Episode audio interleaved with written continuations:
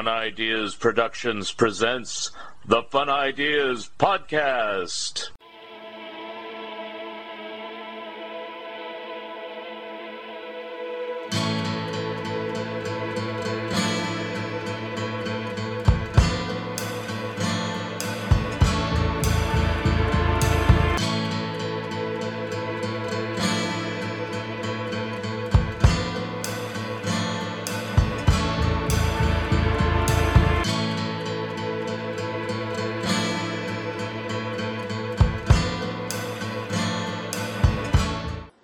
This is Mark Arnold, and welcome to Fun Ideas Podcast number 193. The Fun Ideas Podcast is brought to you in part by Freaky Magazine.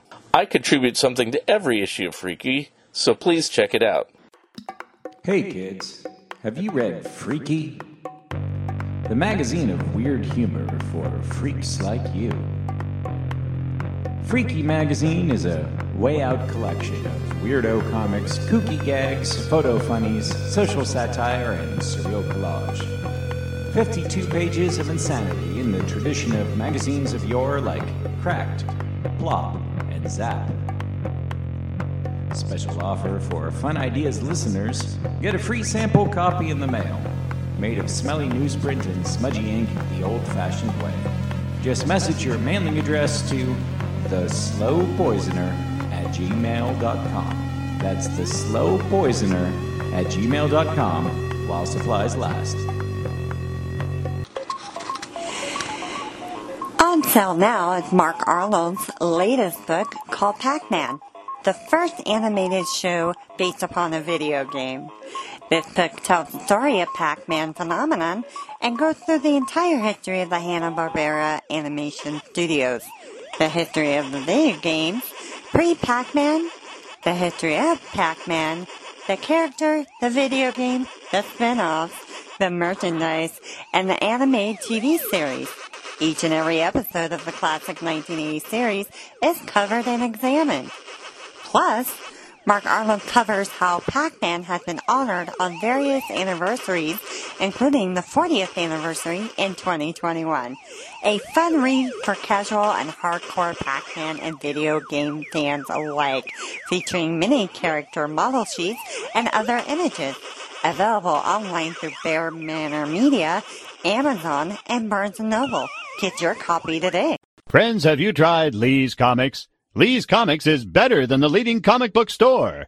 Wait a minute. Lee's Comics is the leading comic book store. Based on arbitrary standards set by Lee Hester himself. Lee's Comics was named as one of the 21 best online dealers by popoptique.com. To shop the Lee's Comics eBay store, go to eBay and search for Lee's Comics Inc. That's L E E S C O M I C S I N C, period. Don't forget the period. Mention the Fun Ideas podcast when you order, and you'll receive a free bonus gift. I'm currently working on articles about Nightmare the Galloping Ghost and the Harvey Comics superheroes for Back Issue and Alter Ego, respectively. My Mad book is being proofread, and my second Disney book is almost done and I am currently working on TV cartoons that time forgot. Be sure to buy my latest books, the TTV Scrapbook and the Pac Man book. On today's show, we have something very special that couldn't wait until the 200th episode to upload. It's the reunion of the 60s pop group The Cyrkle, famous for their hit Red Rubber Ball. The entire touring group, along with producer Dan Costin, is here to discuss their reunion, and their tour, and their latest album. Here they are, Dan Costin with The Cyrkle. Hi, this is Mark Arnold, and I have a big group of people today on the Fun Ideas podcast. Who I have with me, I will introduce, is uh, the 60s pop group the Cyrkle. They've reunited Yay. specifically just for the show. No, no, no, no. They've done a new album. And uh, I also have with us the producer of the new album, and he's been a guest many times, Dan Costin. And uh, I'm going to switch it over to Pat McLaughlin. Uh, so you can introduce everyone sure. in the band because I don't know everybody by sight and name at the same time. I, I, can understand that. And if it's okay with you, Mark, I'm going to introduce everybody in alphabetical order according to height. Sounds good. so I don't know how people are, are shown on the stage here, but we'll start with our lead guitar player, Don White. Don, wave so they know it's you. And then our drummer is Scott Langley. There he is, right there waving. On uh, bass guitar is um, Dean Castran, calling in from Mansfield, Ohio tonight. Cold Mansfield. And then we also have the keyboard player, one of the founding members of the band, Mike Losekamp. And then with the gentleman in the far, well, on my screen, he's to the right, and wearing the Cyrkle hat is the true founding member. He started the band before it was the Cyrkle. Don Dannemann, everybody. All right, so I hand the ball back to you, Mark, and we'll answer questions Well, as you, you- like. You need to introduce yourself. What do you do? Oh, I'm excuse me. I'm, I'm I even got my name memorized. Uh, it's it's Pat McLaughlin, and I'm vocalist, hand percussion, and guitar.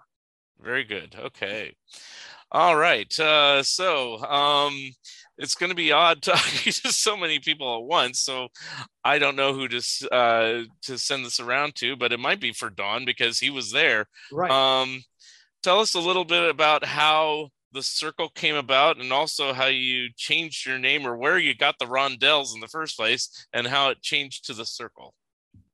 okay the uh the rondells basically was a college fraternity band we started at a freshman mixer in uh 1961 and uh we we just the guys got to, a random thing happened when the guys got together during the break of the regular band and we started a band did really well we were the fraternity band to get in 1964, we bought long haired wigs and did a Beatles show.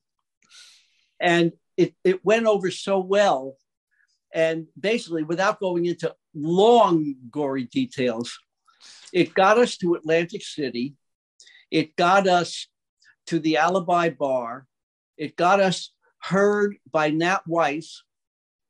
Excuse me, I'm chewing gum and I'm going to get rid of it. Okay.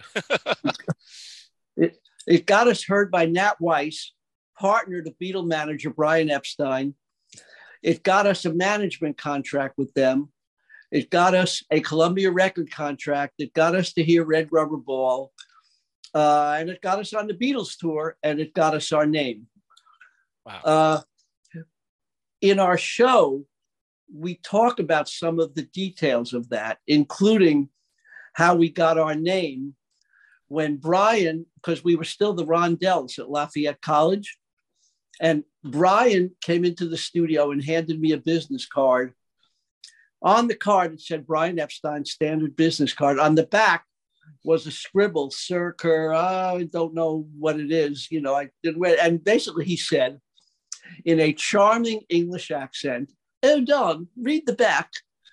Notice it's the Cyrkle. C Y R K L E, and it has the funny spelling. And it was John that came up with the spelling. And he asked the boys in Britain to come up with a name for their new American group. And it was John that came up with Cyrkle, C Y R K L E. In a nutshell, in a you know one minute synopsis, that's kind of the story. Very cool. And um, did you ever meet? Well, I guess that's duh. That's a dumb question. um, uh, the the question next would be: since you went on tour with the Beatles uh, in '66, uh, did you meet up with them? Did you hang out with them, or were you kind of like your own separate thing? These are the Beatles, and you're over here.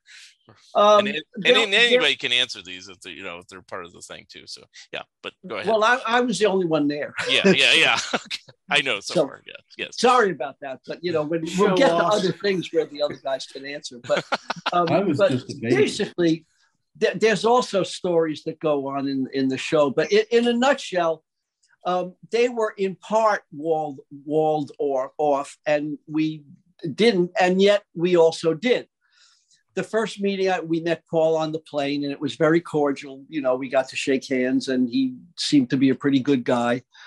Um, we got to uh, uh, the first actual formal meeting was in. Uh, it wasn't actually until the third show, and they called us back in in the dressing room, and we got to actually meet all four and sit around and shake hands and and chat. And I ended up with a very lovely, warm, nice chat with George, actually. Yeah, he was a very warm, sweet guy. Um, we got, and at various times we would get to hang out. You know, I mean, just thinking back, playing cards with Paul and Ringo. just a bunch of guys playing cards. They were very cognizant of, yeah, we're Beatles, but we're regular guys too. Right. Like that. John Lennon, every once in a while, he'd walk over and said, You guys learned to spell yet? You know, as in the name of the spelling you would do. so, yeah, we got to hang a bit. Yeah. That's good. Um, did you also get to hang with uh, Brian Epstein as well? Uh, since yeah, oh, yeah. Okay, so Yeah. he was. Was he like a real manager, or was he just like you know, get on the plane, let's go, you know, whatever, you know? I mean, Well, he- he, was he was in England, of course, and he was back and forth. Yeah. Uh, so the and he he did overseeing, but the hands-on manager was his partner Nat Weiss, Mhm. who was an American lawyer, and uh, they had an office, Nemperor Records, Nem- Nemperor Artist was uh, was their name, and uh, yeah, Nat was a great guy. We loved him a lot. Now, when you did those 66 concerts, um, what were they like? I mean, I've heard recordings just of the Beatles material on certain uh, dates, like Candlestick Park and a few others. But uh, did the the girls scream the entire time, or did they just do it for the Beatles, or was it sporadic? What was going on there? Because they never really talk about what the what was going on with the other groups. It's always Beatles, Beatles, Beatles. Well, I, I will share two things. Okay, the first one is at the first concert, which was Chicago. And we were really nervous to go on because we thought exactly what you're thinking. Oh, we want the Beatles, get them off. Oh, boo, boo, boo. no, they whooped and hollered and cheered when we went on. Now, we did actually have two hit records at the Right. time. So when they announced us, we were very pleasantly surprised to hear whoops and hollers and very enthusiastic, yay, great, wow, wow," you know. So we we did okay, and then once we heard that, we could play and relax. It was pretty nice. Um, the, the the one other thing that I will share with you, and they were all that way, by the way. All the concerts were that way. But the one other thing that really was a killer is that in I think it was St. Louis, it was threatening rain. And right before we were supposed to go on, they yanked us. And they said, sorry, guys, we got to get the Beatles on. It might rain. So, of course, it was a drag, you know, like, but we understood, you know, no problem. Anyway, the Beatles fin- finished up and uh, it wasn't raining yet. And so they said, all right, guys, you're going on. and we looked at it, we said, you're kidding. We're going to follow the Beatles. Yep, you're going to follow the Beatles. So we went on, and I never thought about this. So I'll, tell it as I would tell it to myself, and then I'm going to quote bandmate Pat, who, actually brought this up. I would say we played to, you know, a lot. Of course, people are shuffling out as we're playing, but I would say about at least a third stayed and cheered and we played to a good third of that audience with great applause and cheers, and it was really cool. And I never, my feeling was, okay, we're just playing to a third of these people. And well, what Pat said to me when I told him this story is, Don, are you kidding? You played for 20,000 people. And they cheered and hollered and stayed. You did great. Yeah. so, so yeah, we did. So I will show my copy of your big first big hit, Red Rubber Ball, in a nice mint uh, picture sleeve from Columbia Records. Oh, it looks little like ring it's- wear, little, uh, and then Oh. uh, Daniel has the red vinyl promo. Ooh, Wow. Yeah, mine's only on Yeah. black vinyl. so, anyway, um, uh, I'll probably ask uh, other questions later if we get time, but uh, just want to keep moving on. So, uh, you had your first album, which was called what was the first album called? I, I don't have it. Red down. Rubber Ball. It was just called Rubber Red Ball. Rubber Ball. Okay, Yeah. I thought that was just greatest hits, and then the second one was called Neon, and Yes. then that's when this other gentleman to my right, at least the way I see it, uh, Mike uh, came into the picture. So, how did that come about? I actually joined the group in uh, 1966, late, like maybe late September of 66. And um, at that point, they were in the process of recording the Neon album. Hmm. And so, and the way that happened, what the a friend of mine who was in the Remains was the drummer for the Remains, N.D. Smart. He is the one who talked to them about and gave them my name because they, he knew that they needed a keyboard player to replace uh, Earl Pickens, who was leaving to continue medical school. So, so that's how I ended up, you know, being there. One day I was in Dayton, Ohio, playing at, at, at the Diamond Club, and about a week later I was in New York. So, um, and uh, we were they were recording at the time, so I was involved with that, and um, I got to do my first actual lead vocal on a an album on the Visit, which on the Neon album. So, and we recorded now. We, we re-recorded that song yes, too. Yeah, yes, we did. Yeah. Yeah. and it's it's different now on the re-record. It's it's like with the you know digital equipment, it just sounds better. I don't know why, but I guess because of the equipment. Yeah. Well, But that's how I came. a few to more years the- of technology there, but right. Only fifty years. Um, hey, if I could chime in, sure. um, when Sure. we when Mike joined the band, he had big shoes to fulfill because we did a lot of vocals, harmony, um, the keyboards, some of the keyboard parts. Well, even just the part, the keyboard on Turn Down Day, the middle. And he picked that right up, you know. So Mike was a real find. We were very happy to get him. Yeah. cool. and you know, now that I've listened to all the albums, uh, I actually prefer the Neon album over the first one. Sorry, but um, you know, and it's like that but the inevitable question is. Was Columbia dissatisfied, or why was there not a quick third follow up or a continuation? It just seemed like there was like a soundtrack and then a couple singles, and then it just kind of drifted off. What happened at that point? Well, Well, basically, what happened is um, even though our recordings, and I think you bear it out by saying you like Neon better than Red Rubber Ball, the recordings and the technique, we got more professional, we got better Yeah. and more sophisticated. But there is something about, there are certain songs that, for whatever reason, they have amazing magic. And there's something about Red Rubber Ball and Turn Down Day that had that magic. And for some reason, you can't really put like a number on it or whatever. A- after that, it's like the magic wasn't fully there. The professionalism, the quality was all there, all really good, but the magic just wasn't quite right there. Hmm. So hard, hard to say. And so um, what we found is that every single release sold less than the one before it. And it just was a gradual, if you look at a graph, it just goes right down, you know. And so uh, we got a little dissatisfied. We broke up. We just went our separate ways. You know, Mark, I, I also have an opinion from a higher view.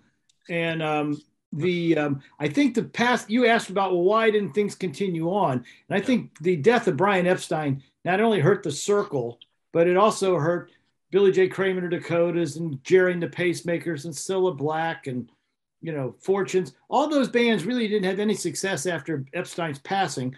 And it's I think in part because there was really no band leadership at that point, certainly not a business sense. And ultimately, I think that's the reason the Beatles fall apart.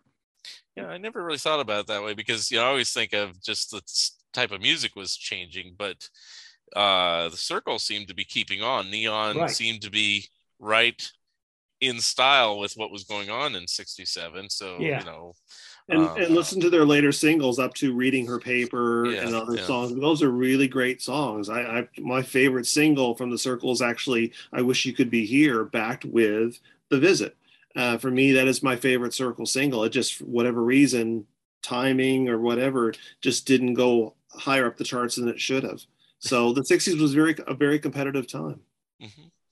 That's true. And if you look at the Columbia record label at that time, they had Paul Simon and Simon or Simon and Garfunkel. They had the Byrds, Paul Revere and the Raiders. They had Bob Dylan. They had Aretha Franklin. They've got a budget. Who's going to get the monies that they divvy out? I suspect marketing probably didn't divvy as much out to the Cyrkle as they might have did for the acts I just said. And Mhm. There are a lot of other acts that didn't get yeah, money. and of course there's up and coming ones like Chicago and things like that that started. Right. You know, Yeah. The Or the Crying Crying Shame, Shame. the Crying Shames is a good example. The Crying Shames were a really good band that really put out great content, but you wouldn't know it. I don't think Columbia really got behind them money wise. Yeah. So but I do have a copy of what I consider your best single. It's the Camaro single. No, just Ah. kidding. Just kidding. we're there. uh, tell us a little bit how, about how this one came about, and also there was a Seven Up one, if you if you uh, don't mind. You know, uh, how did these commercial endorsements come about? Okay, Camaro. Um, we didn't we didn't know anything about anything. All we knew was we we were told, I think, by our producer John Simon, "Hey, show up at, at the studio one day," and he had done a track, uh, and he said, "Okay, start sing it," and he showed us what to do, and we sang this. What is it for a Ponzi? Da, da, da, da, da, da, da, it's Camaro. I haven't oh. listened to it in a really long time. um, anyway, so that actually was the fir- was the beginning, although we didn't know it or didn't even hardly think of it, but it was the beginning for bandmate Tom Dawes and I, as the group broke up, to get into commercials. Mm-hmm. Now Tom was as the group was breaking up, Tom was ahead of me. I will no, you know, I, I will totally admit that. He led the way. And he started, uh, uh, I'm not sure if he did it on his own or did he bug Nat to get him to do a commercial. But uh, Tom said, Hey, I got a, I'm, I'm writing a commercial for 7 Up. Same deal, show up in the studio. Hmm. And we showed up and we sang it. Um, and actually, it is me singing the, the the opening lead on it. What was it? Seven up, seven up, seven up, the Uncola. Yeah, that that's me. and uh, anyway, and that was the uh, that was the beginning of him starting his commercial production company. And I felt and realizing, hey, this sounds like a pretty neat thing as the group is breaking up and trying to figure out what am I going to do for the rest of my life. Um, so I also I started a commercial production company, and we both did really well. We had nice careers. Right. You know, I didn't know it was like immediately after, but that makes perfect sense. If you're already doing these type of promo spots, and you go, hmm, money to be made here in a career. Yeah, there, there, there was there was one other one Uh. pre us doing it ourselves, Yeah. and that was a commercial for Great Shakes. Oh Um, yeah. Any, yeah. any place could be a soda fountain now with great shakes, new great shakes. That was a commercial that was done by many rock bands. Yes. And also, same deal. We were one day they said, "Hey, show up in the studio," and there was a, a, a band of studio musicians there and producers who were already, you know, people doing what we ended up doing. You know, guys that had a production company. They had done the arrangement, and they told us what to sing, and there it was.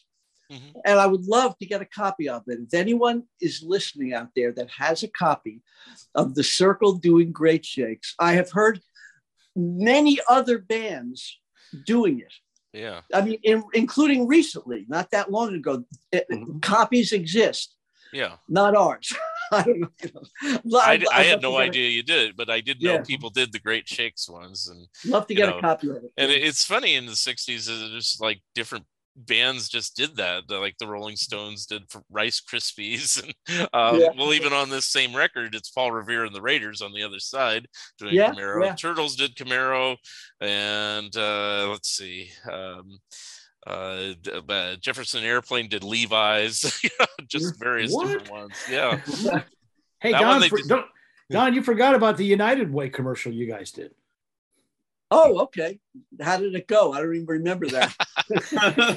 but now that you say it, yeah, it sort of rings a bell. But I don't know if anybody, if you know it, sing it to me. I'll tell you if I remember it. I have an air check from Boston, I think in late '67, where they ran that. I will find. I will send that to you. Send it to me. Yeah. Send it Okay. to me.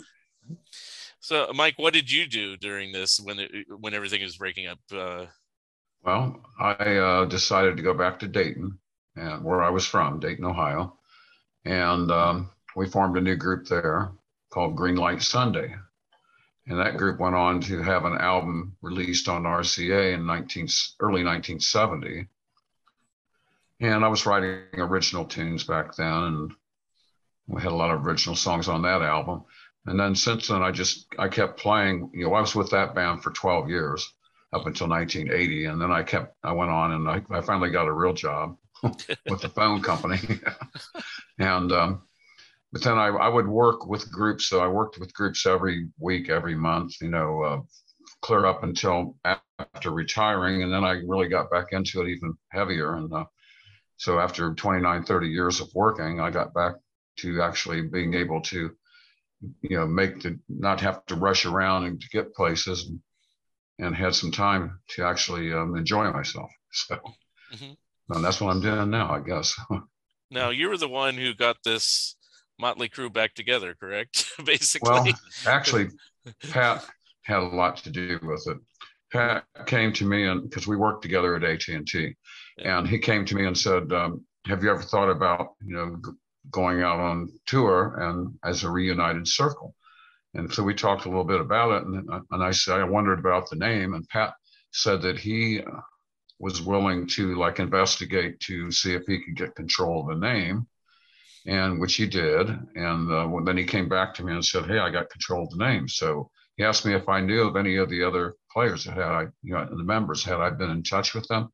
No, I hadn't been. So, and so aside from the fact that by email one time when uh, Tommy Dawes passed away, I had sent an email to Don, and um, I didn't even remember what it said, but anyway, that was the only contact.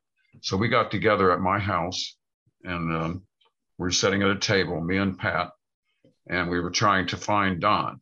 Mm-hmm.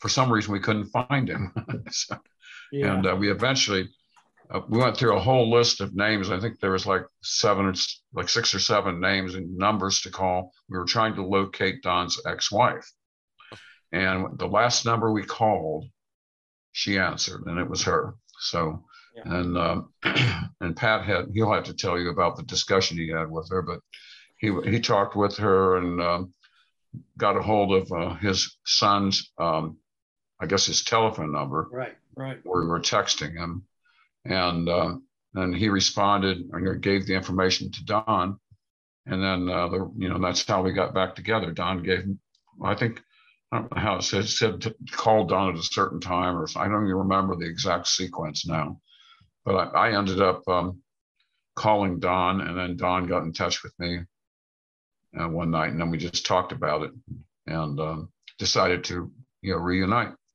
We already had a band in Columbus where I'm living now that band called Gas Pump Jockeys, and me and Pat were in that band, and Scott was also in that band, and we had so we had that already together, so we had like kind of a core band. Mm-hmm. So with the with me and Don being the original members, or I wasn't exactly the original original member, but I was there in '66. So me and Don being there, we were able to um, convince people that we we were the Cyrkle and we reunited. Yeah, don't forget, Don White was in that that gas pump jockeys too. That's right. Yeah. Sorry, Don. I forgot about you. I'll never forgive you. so um, I guess uh, you know, and then there there was a couple other members, correct, that you had or that have since passed. Since yeah, uh, yeah, we've had yeah. some unfortunate luck with bass players in particular. Um, uh-huh.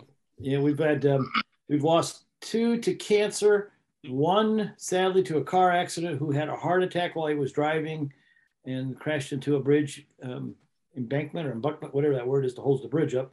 And uh, so um, Dean here, he wasn't sure he wanted to join the band. I don't blame him. We actually had someone before Dean also, and the first show he did with these guys, he had a minor minor stroke. And it was like, oh, so it was on stage too. It was on stage, yeah. So we were genu- genuinely worried about Dean's well-being, but he seems to be holding up okay so far after 15 months with us. Okay. So you tell is... him about the you can tell him about the bass player that spontaneously combusted. That's later. We're dedicating the album him to, the hit to him later. Uh, Mama yeah. Best, I believe so. That's his name. Yes. That's right. So, so um, did everyone currently here play on this brand new album or okay so um, Yeah. and Mhm. did a- anybody who has passed also play on the album too i, I don't know everyone that played. No, Um, it- it- only Mike Schoaf came in and did, did a Yeah. few things pre-COVID. He left during right after COVID ended. Basically, I don't know where your COVID line is, but he needed to go work and do other things now to make up the money he lost. Yeah. And that's how we were lucky enough to get Dean. But uh, he's on four of the cuts for, or five of the cuts from the pre-COVID recordings. got it okay yeah, he's on four uh, tracks on this album. Uh, But I should mention too that since we mentioned Tom Dawes, uh, he is on two tracks uh, on this new album via a recording that he did with my friend Andrew Sandoval in That's right. 2003. That's right Isn't that amazing? I mean, it's absolutely amazing. So I can tell you how that happened. Was Yeah. I knew about that track from a CD that Andrew had given me at South by Southwest in Texas about 20 years ago, and one night I was looking for another CD in this office, and that CD popped out, and I went, "Oh, oh yeah, okay." So I wrote Andrew and said, "Here's a crazy idea," and he said, um, "Actually, I just transferred all those tracks to Pro Tools. Do you want them?" I said, "Yes, I'd love those." It took about eight months of gentle reminding to get Andrew to send me the tracks. But when he did, I said, um, Don, I think I've got something. I actually originally gave that Andrew's original recording of He Can Fly to Don and said, I'm not going to tell you anything about this song. Just listen to it and tell me what you think. He said, he wrote me back. I said, Oh, I think I like this. It's a decent song. I said, You recognize the background harmonies? It's Tom. And uh, that that just got the ball rolling. I will tell you that this that that part of this new album has just been a dream for me to watch Yeah. that come to fruition.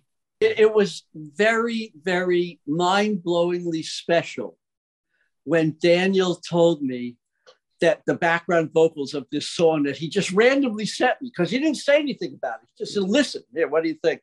Um, and when he said, hey, the background vocals are bandmate Tommy Dawes, I went, oh my God. And because I had had a- thought after he died, and I never I never did anything about it, but the thought was, wouldn't it be great to see if I can find any old recordings of his and use his vocals and write a song that had something to do with us, you know, that was personal and sing with him again. Mhm. And so, and I told this to Daniel, and Daniel got permission from Mark Sandoval to do it, to say, yeah, take the, do whatever you want with it. Mhm. So I got uh, Tommy's vocal tracks, and um, the only actual word he sang was fly. Hmm. And so I'm thinking, okay, how, what am I going to do? How can I do? And I ended up with a song called We Thought We Could Fly. And basically, it's our history, starting from the Rondells at that first, you know, freshman mixer that I mentioned before. And, uh, you know, of course, you can't do everything in a song, but it kind of quickly goes through um, what we did, you know, Mhm. the history, including the fact that we were about to start a band as retirees in 2007, and he dies on me. And it was really sad. Um, uh, so I was able to lay out the vocals. Uh, I had to change pitches in a, a few places to change chords to, to make it work. Uh, and I, w- I was so thrilled to be able to do a song. And, and uh, we put together a video where I sang, I lip synced in a bunch of different ways on camera. And we supered all sorts of pictures of Tommy, you know, moving around back and forth and all kinds of stuff, including playing together on, on, on some videos. And it was just thrilling for me to do. And then Andrew uh, asked uh, in this process, hey, would you mind re-singing the lead on his original song that started the whole process? And I was thrilled to do it. I mean, I, I thought he did a good job, and I was a little nervous, like, oh, I don't know, will I really do any better? And it, actually, it was one or two takes. I was very, I was actually, I blew myself away because it was a good vocal. And, and there I was singing with Tommy again. so Mhm. very cool. So there's two songs where I get to sing with deceased bandmate Tommy Dawes. Very cool. Yeah. He sent the track to me and Andrew late one night. I was at a show. I ended up leaving the show early and running home and playing it on my phone. I think I played it seven times in a row. I was just this is a fan as somebody who loves this music. This was this was just like this is really happening. This whole record is really happening. Yeah, yeah. And Mark, I'd like to point out that you've seen um, uh, the um Natalie Cole singing with her father. You see Hank Williams play, sing, uh, Jr. singing with his fa- his father, and you, um, the Beatles certainly made an effort to take a Lennon composition, but Don created a whole new song, and then put his deceased bandmate in the song. That's Uh, That's, to my knowledge, never been done before. Yeah. And I, I knew. Don was capable of doing that. That's one of the reasons why I didn't tell him who it was when I first sent him the song. I wanted him to hear it with his own ears and start thinking about it as he got more information. So, uh, yeah. It was an amazing process for me. And Daniel, thank you for sending it. Yeah. Very cool. Yeah. Thank you. Now, in this t- entire album, how what was the time period? Because I mean, we've had like stops and starts as the pandemic and everything. From when did you first conceive of doing a new studio album to Oh, now it's complete? you you want to take that one, Daniel? I'll take that one. Okay. So I first saw the Cyrkle in uh, Van Wert, Ohio, which is as uh, remote as it sounds, in the summer of 2018. I think it was your first headline show. You guys did Yeah. two sets that night. Yeah. Yeah. And I drove 10 hours, saw the show, photographed the show. Daniel, say, say, say again when you heard us. I think you said 22. Sorry, sorry, summer 2018. I want to say it was June. 18, yeah, I think was that, yeah, 18, right? Yeah. Yeah, in Van Wert. And um, I initially was going to pitch an idea of the, a book, a story of the Cyrkle to them. And then this whole thing of, well, the book's nice, but I really want to hear a new record. And I, uh, I've always felt that creatively you create the things you would, it'd be cool if somebody else made a new album by the Cyrkle, then you realize it's you that should make or be oversee this. So I eventually brought it to Don and Mike and Pat and the band and said, here's a crazy idea. What if you got to make the record that you didn't get to make in the late 60s? And that was the initial jumping off point. It's like you don't have to create something that sounds exactly like something they would have made in 1960, but it's a it's a counterpart. It is the Cyrkle taken 50, 55 years later.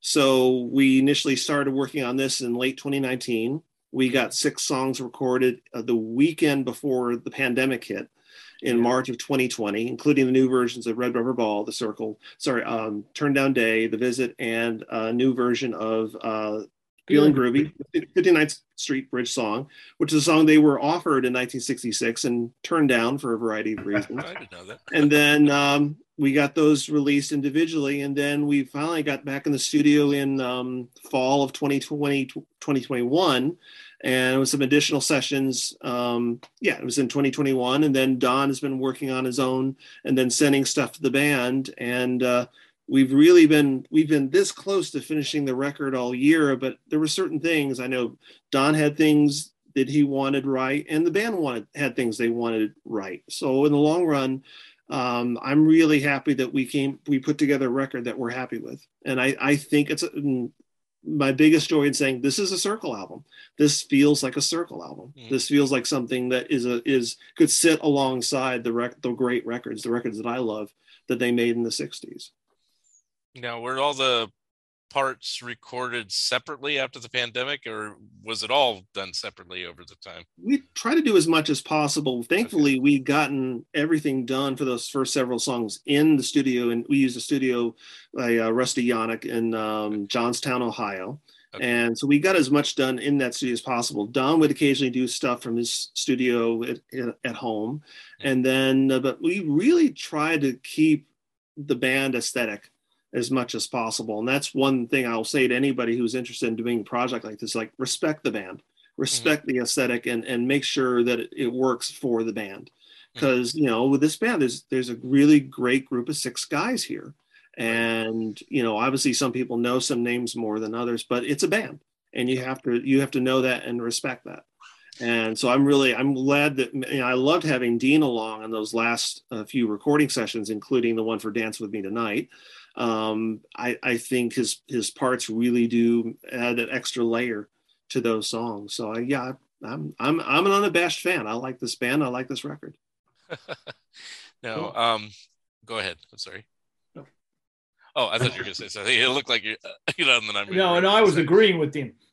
Okay. Now, Yeah. one thing I didn't, I, I skipped over in the little history here, and then we go. Of course, we're going to talk about the current album again. Uh, but you did manage to put out a live album in 2017 called Full Circle, and uh, uh, I guess everybody except for uh, Dean's on this one, right? Uh, Yeah, that's and correct. uh, how did that one come about?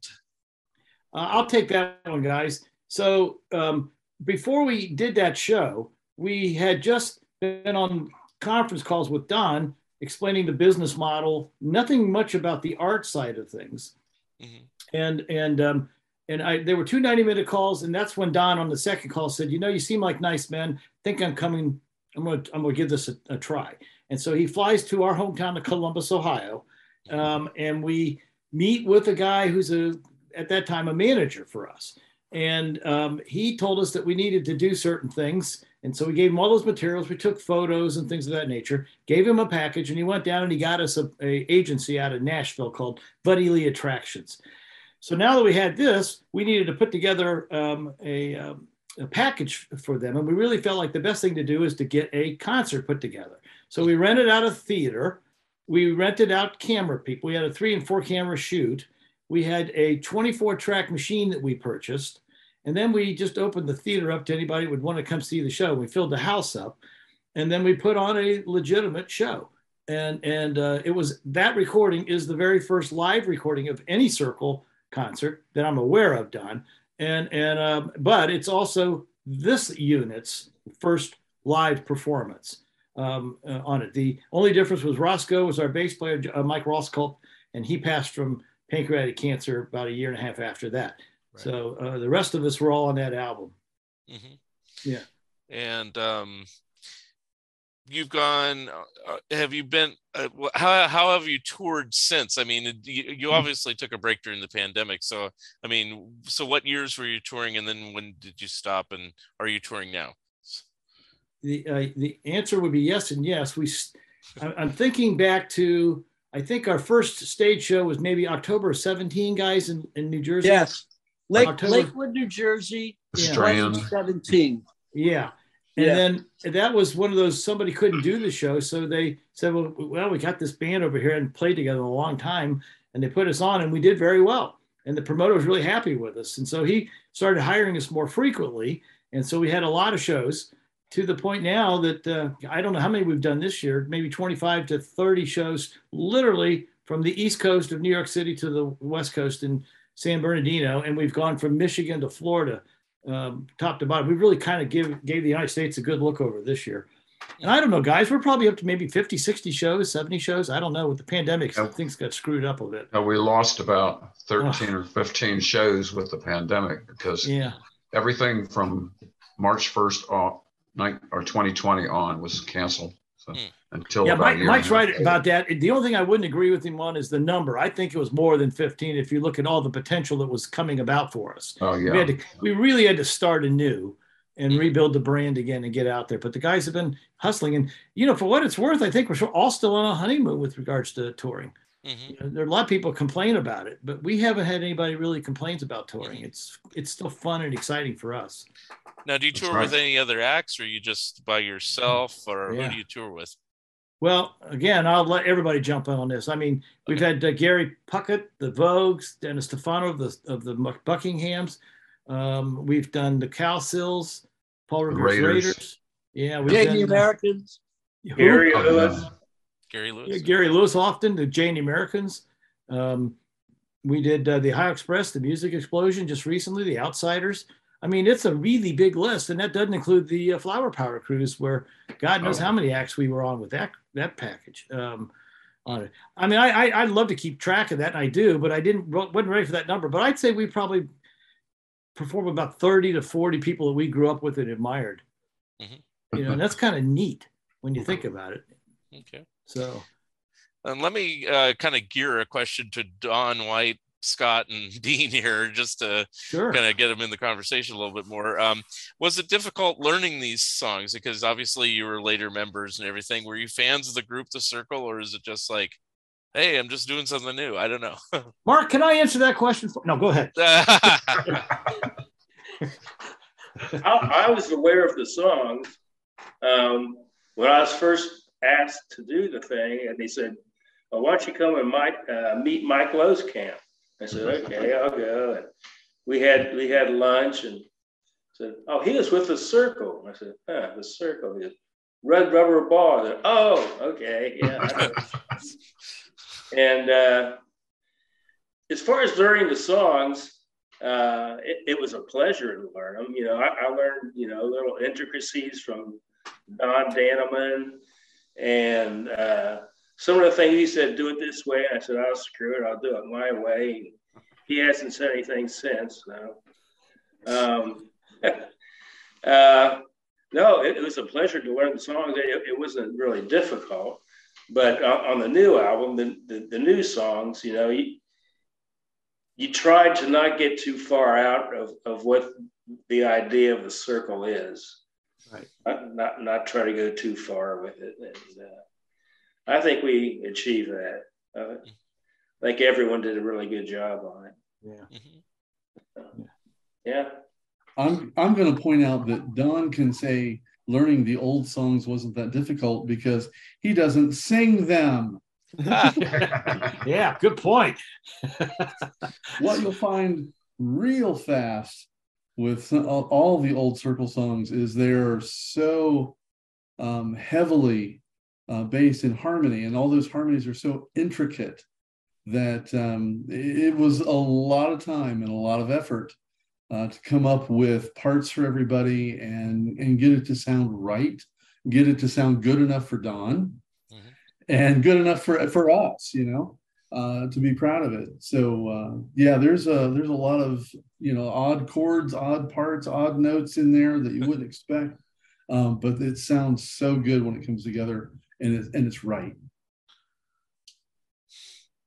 And So I, I knew of the Cyrkle from back in the '60s when when I was playing out, and I don't think we ever uh, ran into each other, so to speak. But uh, I know there was uh, at least one time we were in Pennsylvania, and the Cyrkle was down the street from where we were, and we passed the club that they were playing in, and the, the parking lot was full, and we got to where we were going, which was only a couple miles away, and it was like, you know, five or ten cars. So, so I knew they had something going. But we but we really loved their music back then and especially uh, we were big fans of Turn Down Day just because of the way the song was.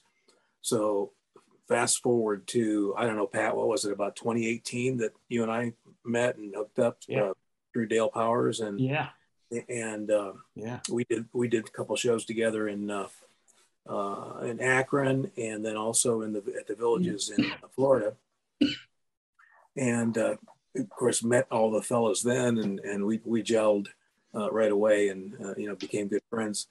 Um, and, and, then when uh, uh um, when of course Roscoe passed, and then um, Mike was in the band, and then Mike got out, and they offered uh, me the opportunity, mm-hmm. and uh, I, I, you know, was very flattered and humbled to, to accept that. Um, I admire to no end uh, the bass playing of Tommy Dawes, and so I wanted to get as as close to uh, his his um, style and bass playing in those songs when we do them. Uh, these, these guys may think, well, you're not even close, buddy. But t- to my ear, I'm trying I'm trying to get there all the time to, to, to be close.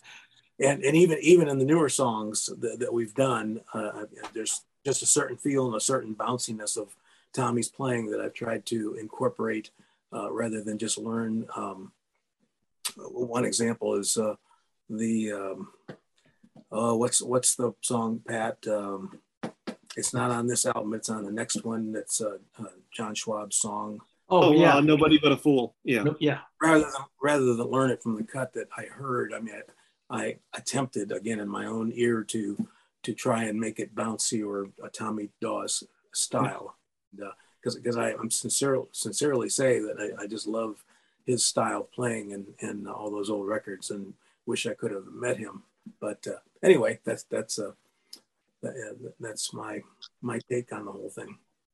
Mm-hmm. Hey, you know, if I can make a comment on follow up on uh, Tommy's bass playing, um, when the Ron back when the Rondells we started out actually there was no bass, and Tommy, when Tommy got his first bass, the only thing we cared about was to do like if we played the twist, for instance, the bass part is simple.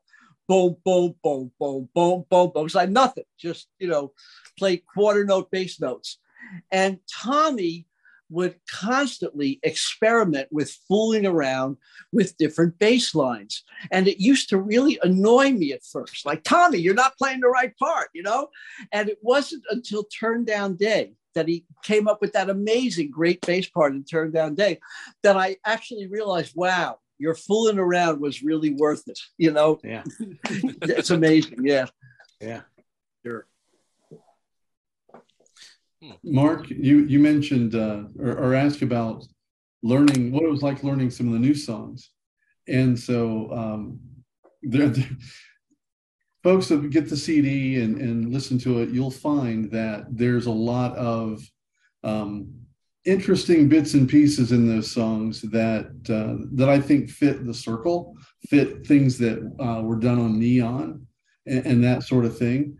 Um, one of the the ones that that threw me personally at first till till I realized um, we were working on uh, Mike's song called uh, "We Can Find It," and we as a band are playing through, and Mike had kind of shown us the progressions, and we're sort of sorting it out, and you get to a point in the song, and everybody would lose one where one is where the downbeat is you know and, and you know, everybody stopped. We're sort of scratching our heads, and Mike didn't realize it at the time either, and and so we kind of went back over it again, and uh, and I realized that oh, Mike stuck in a measure of three in amongst the regular four four time, and so that's where everybody was tripping over losing losing the one, you know.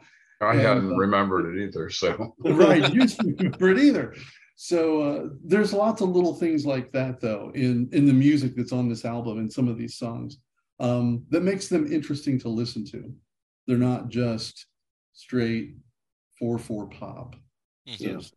And for me, that was always one of the hallmarks of the Cyrkle was, you know, Yeah. these on one on level they're pop songs, but they're they're more than pop songs. There's Mhm. these little the intricacies, the harmony parts, the the guitar and bass parts. It's like, oh yeah, there's way more here.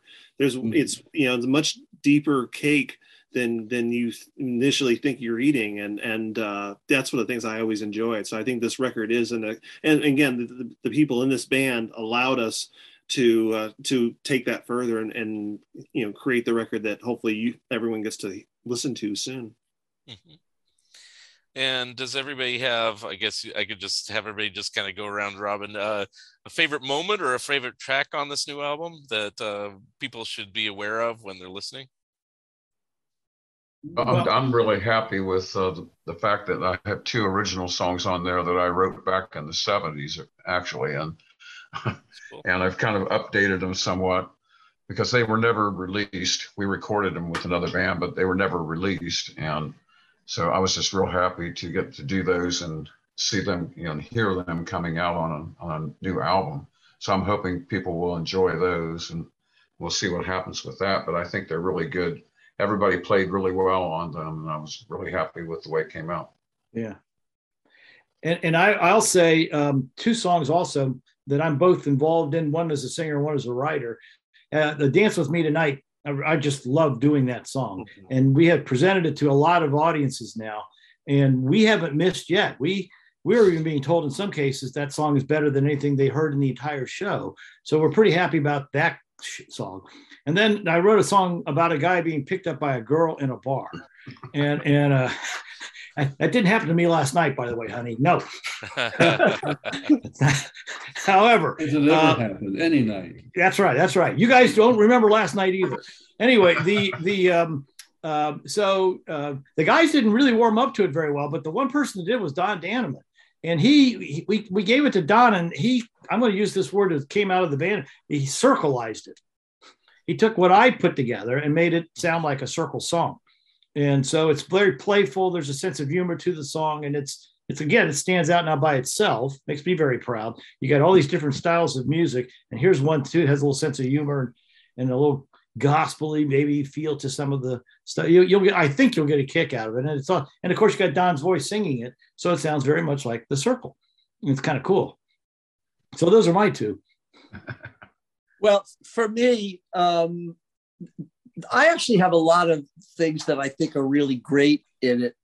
But I, I guess I have to say my favorites are the two songs I got to sing with Tommy Yeah. because there's such an emotional connection there that it overrules whether you think the songs are the best or not. But I just love doing it. So I, I would say those are my favorite. The the uh, we we can fly and we thought we could fly. Yeah. Yeah. Who's up next, Scotty? Yeah. Sure. Um, for me, it, it's two songs. Uh, one is the one that uh, I mentioned before, "We Can Fly." Um, it's just a really cool song, and I had a blast playing the drum track for it, and, and I, I think it just came out really, really well. Um, the other one is our version of 59th Street Bridge song, or "Feeling Groovy," which we do in our shows, and we've done since almost day one when we uh, reunited the band uh, but we'd never recorded it and, and or anything, gotten it out like we have here. And I, I think when we first talked about it, you know, Don brought that story to us saying, you know, we got offered the song, but we never actually did it. You know, I wonder what it would sound like if the Cyrkle had done it. And I think you'll find it really does sound like what it would have been like if the Cyrkle. Yeah, that's right. Really is. Yeah, Vo- vocally and and rhythmically and, and all that, I'm really really pleased with that one. Dean? Okay, for me, for me, the two are the the ones that Mike referenced, and that's we can find it in "Singing for Tomorrow." Um, I don't have a copy of the album yet, so I think those are both on there. Right? Are they both on Yes, there? are. Okay. Uh, and, and, and the Let's reason, see. Um, hmm. It's it's in the mail, Dean. okay, they're, they're on there, but I think it's the wrong title for Singing for Tomorrow. But that's all right. Wow, yeah, it's close.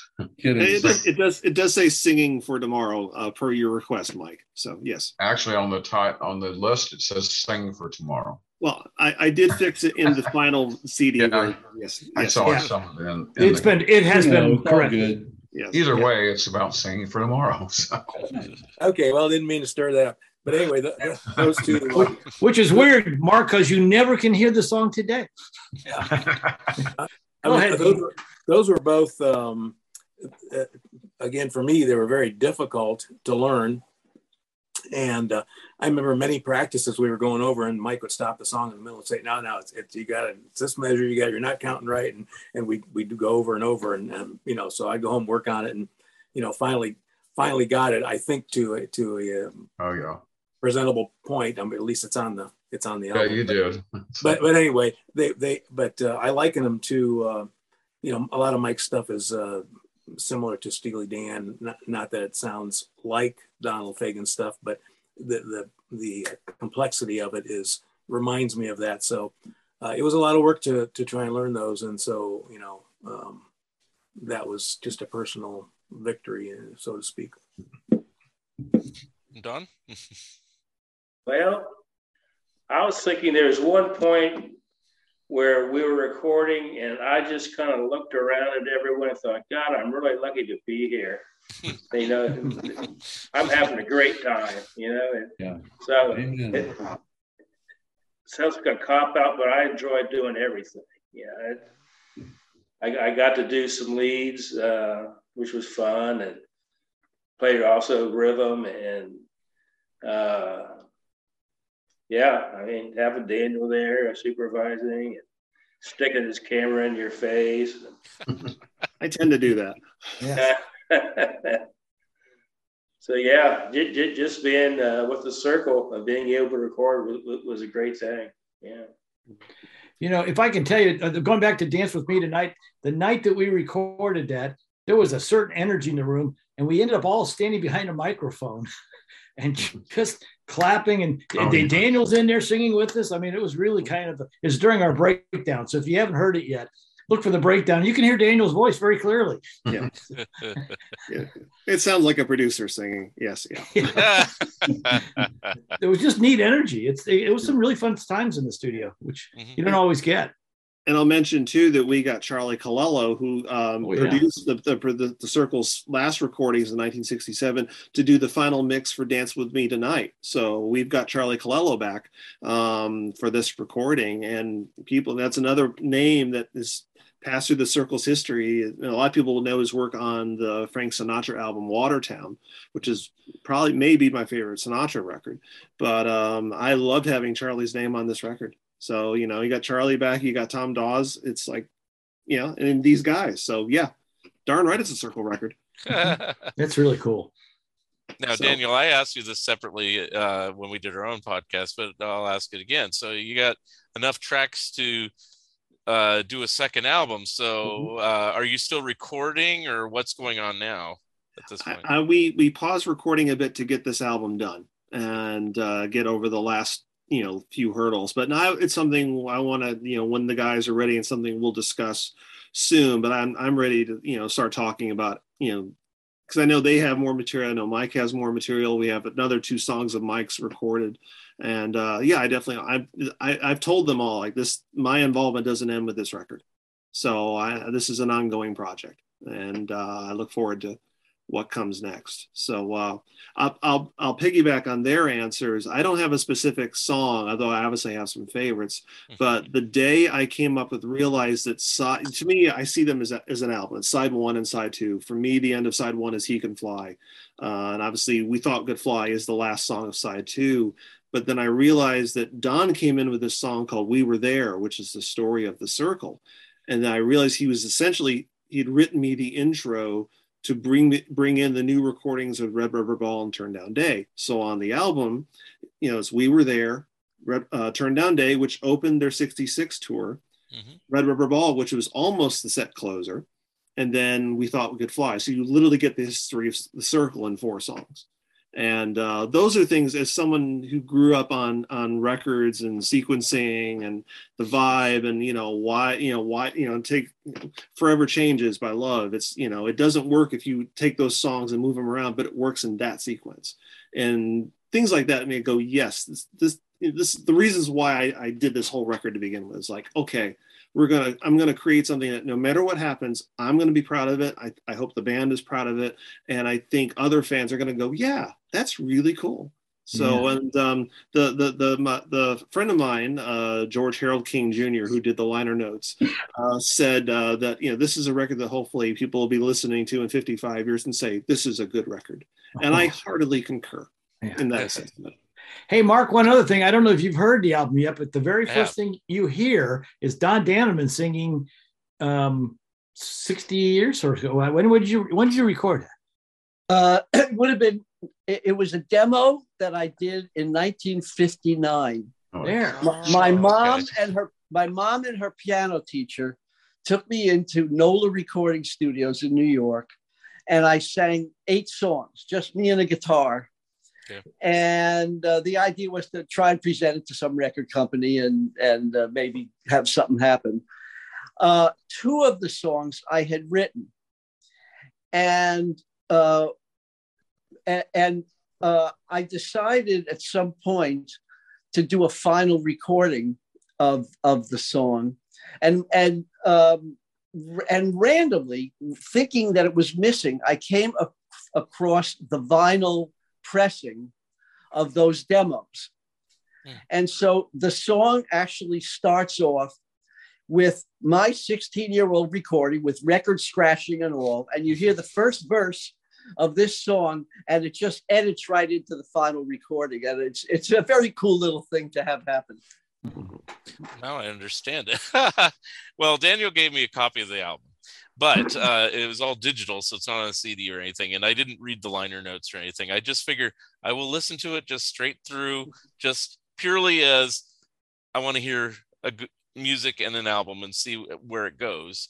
And I was very impressed. And I, I heard little trickery, studio trickery like that. I said, hmm, that's a, I didn't know it was from 60 years ago or whatever. I just figured it was like intentional that it was recorded to make it sound old or something. Yeah, So I it was right off that vinyl recording that, like I say, I thought it was gone missing. And I, and I just came across it one day. That's really cool. And I, I was thrilled to find it. Yeah. Very You know, Daniel, he might have brought a good point up about maybe we should probably put something on the album, um, a message or something that just says, so you know what you're listening to. I think Stop. actually in the liner notes it does say you know original recording by Okay. Don Dannemann. I Okay. did specify that. So Good. uh, I just And- didn't read it, so don't go by me. Because, like I said, I wanted to just hear the music for itself. I didn't even go by album tracks per se, uh, by titles or anything. I just wanted to hear how everything sounded, and it had an overall good sound, you know. And that's that's the main thing I was trying to get out of it, and see if this Yeah. matched up to listening to Neon or Red Rubber Ball or anything else. And you know, it, it's a good uh, accompaniment. You know, Oh, it, it it works. You know, so yeah, thank you for saying that. That was that meant a lot to me. It was like I wanted this, you know, I wanted it to to live up to that bar, you know, that the Cyrkle set in the '60s, and I I really do think we we pulled it off. Yeah. And I hope you uh, continued success with the additional tracks and coming out with another album. It's always good to, you know, keep that going, that momentum going. If you have all that, have the energy and the positive vibes and all that stuff, doing all this stuff. So, You know, I've, I've, I mean, there's been a lot of bands I've worked with through the years that I really wish had gotten to do one more record, one more recording. And if it means that I get to, you know, be a part of these guys doing more recordings, I welcome it. Hmm, good.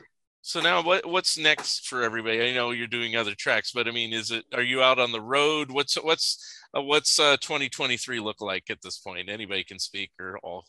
Well, we, we have two more shows in the Michigan market, and then the business kind of slows down and just nothing starts to happen again. So we're now out working to get new bookings. We just got something in Florida in the end of March, and we'll be working throughout the year to get those dates in place. Uh, that itself is not an easy job. You'd be surprised. You'd be surprised uh, on it, but but we're, we'll be working a lot on that. But right now, we don't have very much in the 2023 year yet, but we will. And you're willing to tour anywhere in the states or even Canada or wherever. You Oh, sure. probably- Oh, you know, unless probably the says- world, but I'm not uh, going overboard. I'm just saying, you know, it's like, but uh, you're free to go anywhere you want. Yeah. Okay. Well, I mean, I'm speaking for the band, but I still think we have a lot of fun together on the road. Yeah. Yeah. Yeah. The after parties are a lot of fun. Wow. now, uh, now, how do you typically travel? Is it uh, in a bus or plane or combination? Or what do you do? It, I, I, I- it depends on the where we have to go. I mean, if we have to go from Ohio to Florida, Arizona, California, we we fly. Mhm. If it's within our region, though, it's no big deal to us just to drive. And and um, you I mean, we get up there, we get a day ahead of time. We're all rested by the time the show starts, and, and then we'd have a day to come back home. It's a lot of fun. Plus, I don't sound like nerds, but we've been doing some tourist um, things. You know, No, and we've cool. you know yeah we've seen a lot of stuff that wasn't available to us hadn't been for being work like the grand canyon comes to mind in one market Mm-hmm. the, and niagara falls in another and those weren't on any of our list of things to see but because of the Cyrkle we're getting to see all parts of the world we don't normally get to see Cool. Well, I'm I actually hope- hoping that they get to do some gigs in upstate New York sometime soon because it means I haven't. I get another excuse to go home. oh Yeah. good okay Where I'm from originally. So we can talk about that yeah Yes. Yeah. well, I hope certainly. you get some gigs out here on the West Coast, especially in Oregon. You know, Yeah. and uh, you know, it'd be nice if you're really local, like Eugene, Springfield. A lot of people they they somehow avoid us. They go to uh, San Francisco, Bay Area, and then Seattle, and it's like, uh, you know, because both are like very far away. So if you could get Oh. a, a Portland gig or something in the middle, that'd be great. well i think i have your email but if you get a chance i'll, I'll write you send me some leads out there All and you know we can we can put together a package of acts including of course us Cool. that yeah we get a headliner and things like that for you and if you have pent up demand that would be great All yeah, right. and yeah, and if you get the chance, please see this band live. It's a lot of fun. Yeah. And uh, and as for me, um, yeah, definitely working on new recordings with these guys next year. I have a couple of books I'd like to finish. Uh, a couple of uh, art things I've written for other artists. One is kind of my own story of my own strange life um, that a couple universities have, have expressed interest in. And then uh, I'm kind of looking forward to just seeing what happens next. So uh, and maybe taking some time off of photography here in Charlotte and, and see if I can still be a, a traveling music photographer. Yeah, I've missed it. I, i'm working on a book too mark and i'm telling you when i when i finish it i'm going to start reading another one right away Yeah, reading is a lot of work. It's a Yeah, lot it of is it's tough All All right. Well, um, that kind of wraps it up a little bit, but uh, I guess the one thing to ask, and anybody can answer or whatever, uh, just um, uh, how does one get in contact with the Cyrkle? The website, Facebook? Uh, who wants to take it? All of the above. Okay. So if you want to promote that, give a quick plug of what the website is and uh, email or anything else like that. Um, the, uh, the website is www.thecyrkle.com, just what you would think. And Scotty kind of takes care of that behind the scenes for us, our drummer. And Mhm. and um, people can reach out if they have specific questions or such. Well, I, I had a hard time finding Don Dannemann when I was trying to build this band back together, but they have no problem seeming to find him, and, and, uh, the fans do. So um, uh, so we can do that, and of course, Facebook is a big tool right now. Yeah. we, we have uh, we have two Facebook pages out there. One that somebody put up years and years and years ago, and we were able to secure responsibility for it. And then we put up the one when the band reunited. The set the second of the two is the one that most people go to, and we keep our schedules on both, but we do a lot of updates and stories, etc., photos and stuff on that the, the one we created. And we would love to get more people to come out and like us. We were that number keeps getting bigger and bigger and bigger. And then on YouTube, there's a lot of video of us out there now. People have filmed us. Some is not such good quality, but but some are real good.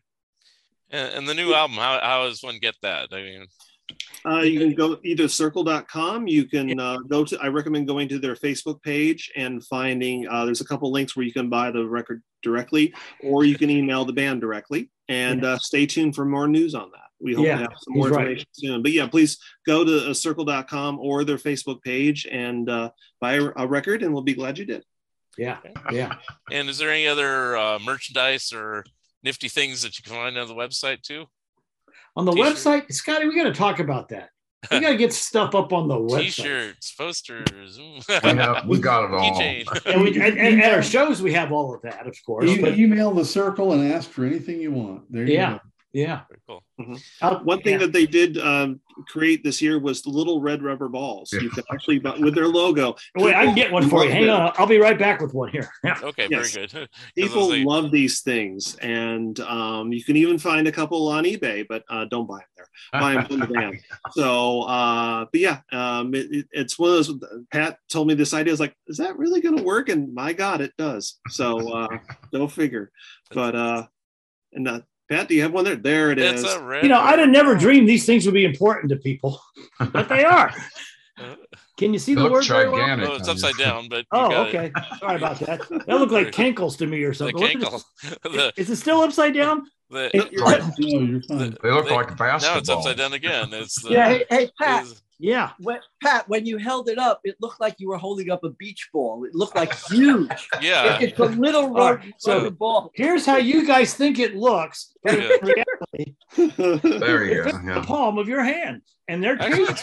it's larger than I thought it was. You know, it's like I, you know, I thought it might be like a red nose, but it's actually a substantial Yeah, yeah. ball. You mean like this? Yes. You can make a red nose out of it. Yeah, I, I want to go to CVS and have them um, for their or Walgreens for their campaign. I think Right, Red they have the Red Ball would Nose be a very that's good right. idea. Mhm. So that's where my head goes is marketing There you Or go. Target. Uh, uh, and Target. I think Target would be a good. one. all so- the possibilities, all the tie-ins. Yeah. anyway, um, well, I guess uh, that's wraps it up. I mean, if you want, does anybody want to say any final things before we go, or you know, that's usually how we wrap up the show. Is just Sure. everyone promote and plug, plug what they got, and uh, we'll take it from there.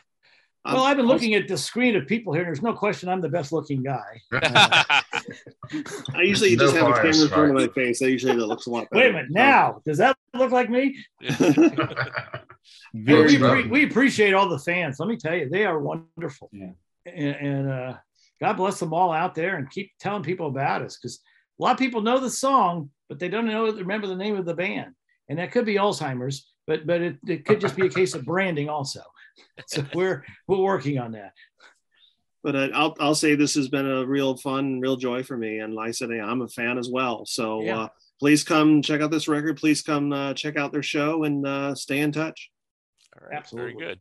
And I'll have to admit, doing these new recordings, being in touch with Daniel has made me a bigger fan. I mean, I knew the song, you know, Red Rubber Ball, Yeah. and I knew my Camaro song, but, you know, I didn't know much else, you know, and then I kind of went into it deeper and I go, hey, you got some really cool stuff here. So, Oh, neat. all right. Thanks.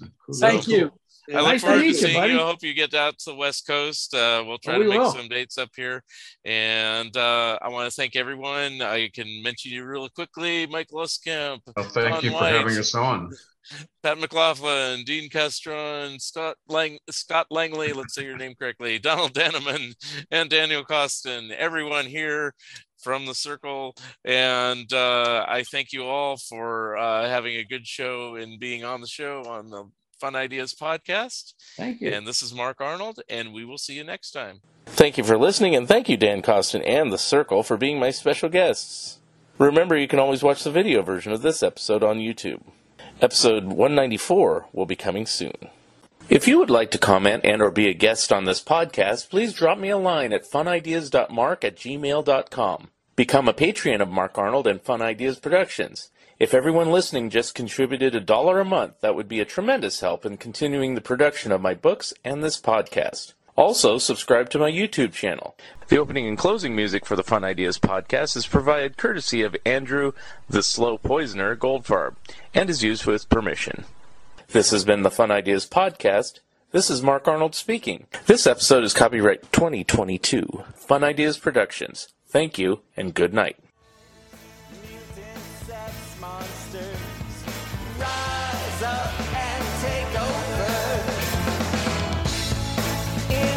darkest hour.